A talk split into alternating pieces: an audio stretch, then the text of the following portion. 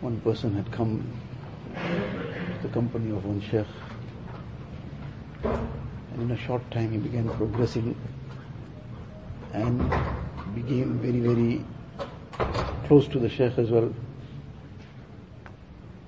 So others who were there for a long time and didn't now get that kind of attention, something started crossing the mind, what's going on here?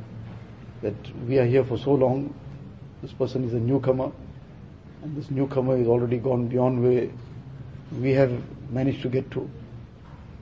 so the Sheikh perceived this, and he felt it was necessary now to put this in order to correct this. So one day out of the blue he called everybody and gave each one a live chicken. Gave him one knife. That you go and slaughter this in a place where nobody sees you slaughtering it. And you come back with it, slaughtered.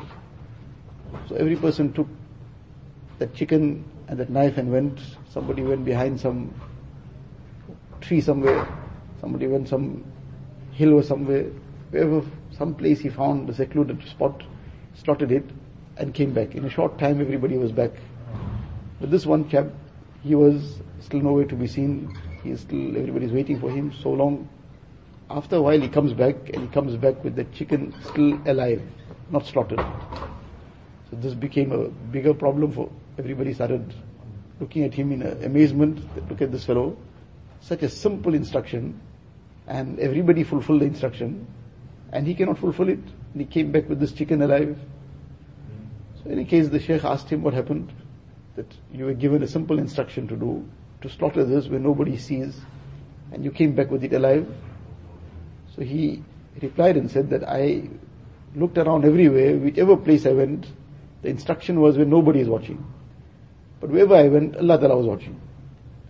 So Allah Ta'ala is watching, and you said where nobody is watching. So I couldn't find any place where I am not watched. Wherever I was, I was being watched. So therefore I couldn't slaughter it anywhere, I couldn't fulfill the instruction When he gave this response, this made it clear that what was his, the level of this ihsan and this consciousness of Allah Ta'ala in his heart. And what was the reason for his progress? That it was this consciousness of Allah Ta'ala, wherever he was, whenever, at every moment, every time, Allah is watching. Allah Ta'ala is aware.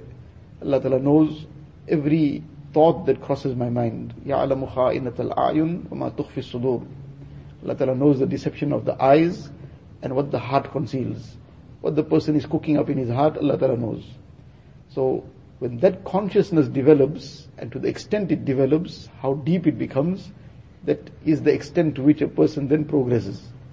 And if it is very deep, in a short time will progress tremendously. And if a person is doing things on the surface, but this consciousness of Allah Ta'ala is absent still. And he'll be doing a lot outwardly, but his progress will be very minimal. Or he might be just going in circles. Because he's doing certain things outwardly, due to the lack of the consciousness of Allah Ta'ala, he's also washing it down in other things. So what he's gaining, he's also losing. The thing that keeps safe whatever a person is doing, and keeps him going forward all the time, is this consciousness of Allah Ta'ala. This is that ihsan. And this is the essence of it all. So to keep reminding ourselves, to keep using those moments, for example, before namaz now, person is sitting, often we're just sitting, looking at the clock ticking, waiting for that time to pass, and doing nothing. Whereas those are the moments that a person can be now, he can be thinking about Allah Ta'ala, thinking about the various things that the consciousness of Allah Ta'ala, the ayat of the Quran Sharif, يَعْلَمُ خَائِنَةَ الْأَعْيُنِ وَمَا تُخْفِي الصُّدُورِ all the various other ayat. In this way, he will be able to develop this consciousness which will carry him through the entire day. Allah Ta'ala give us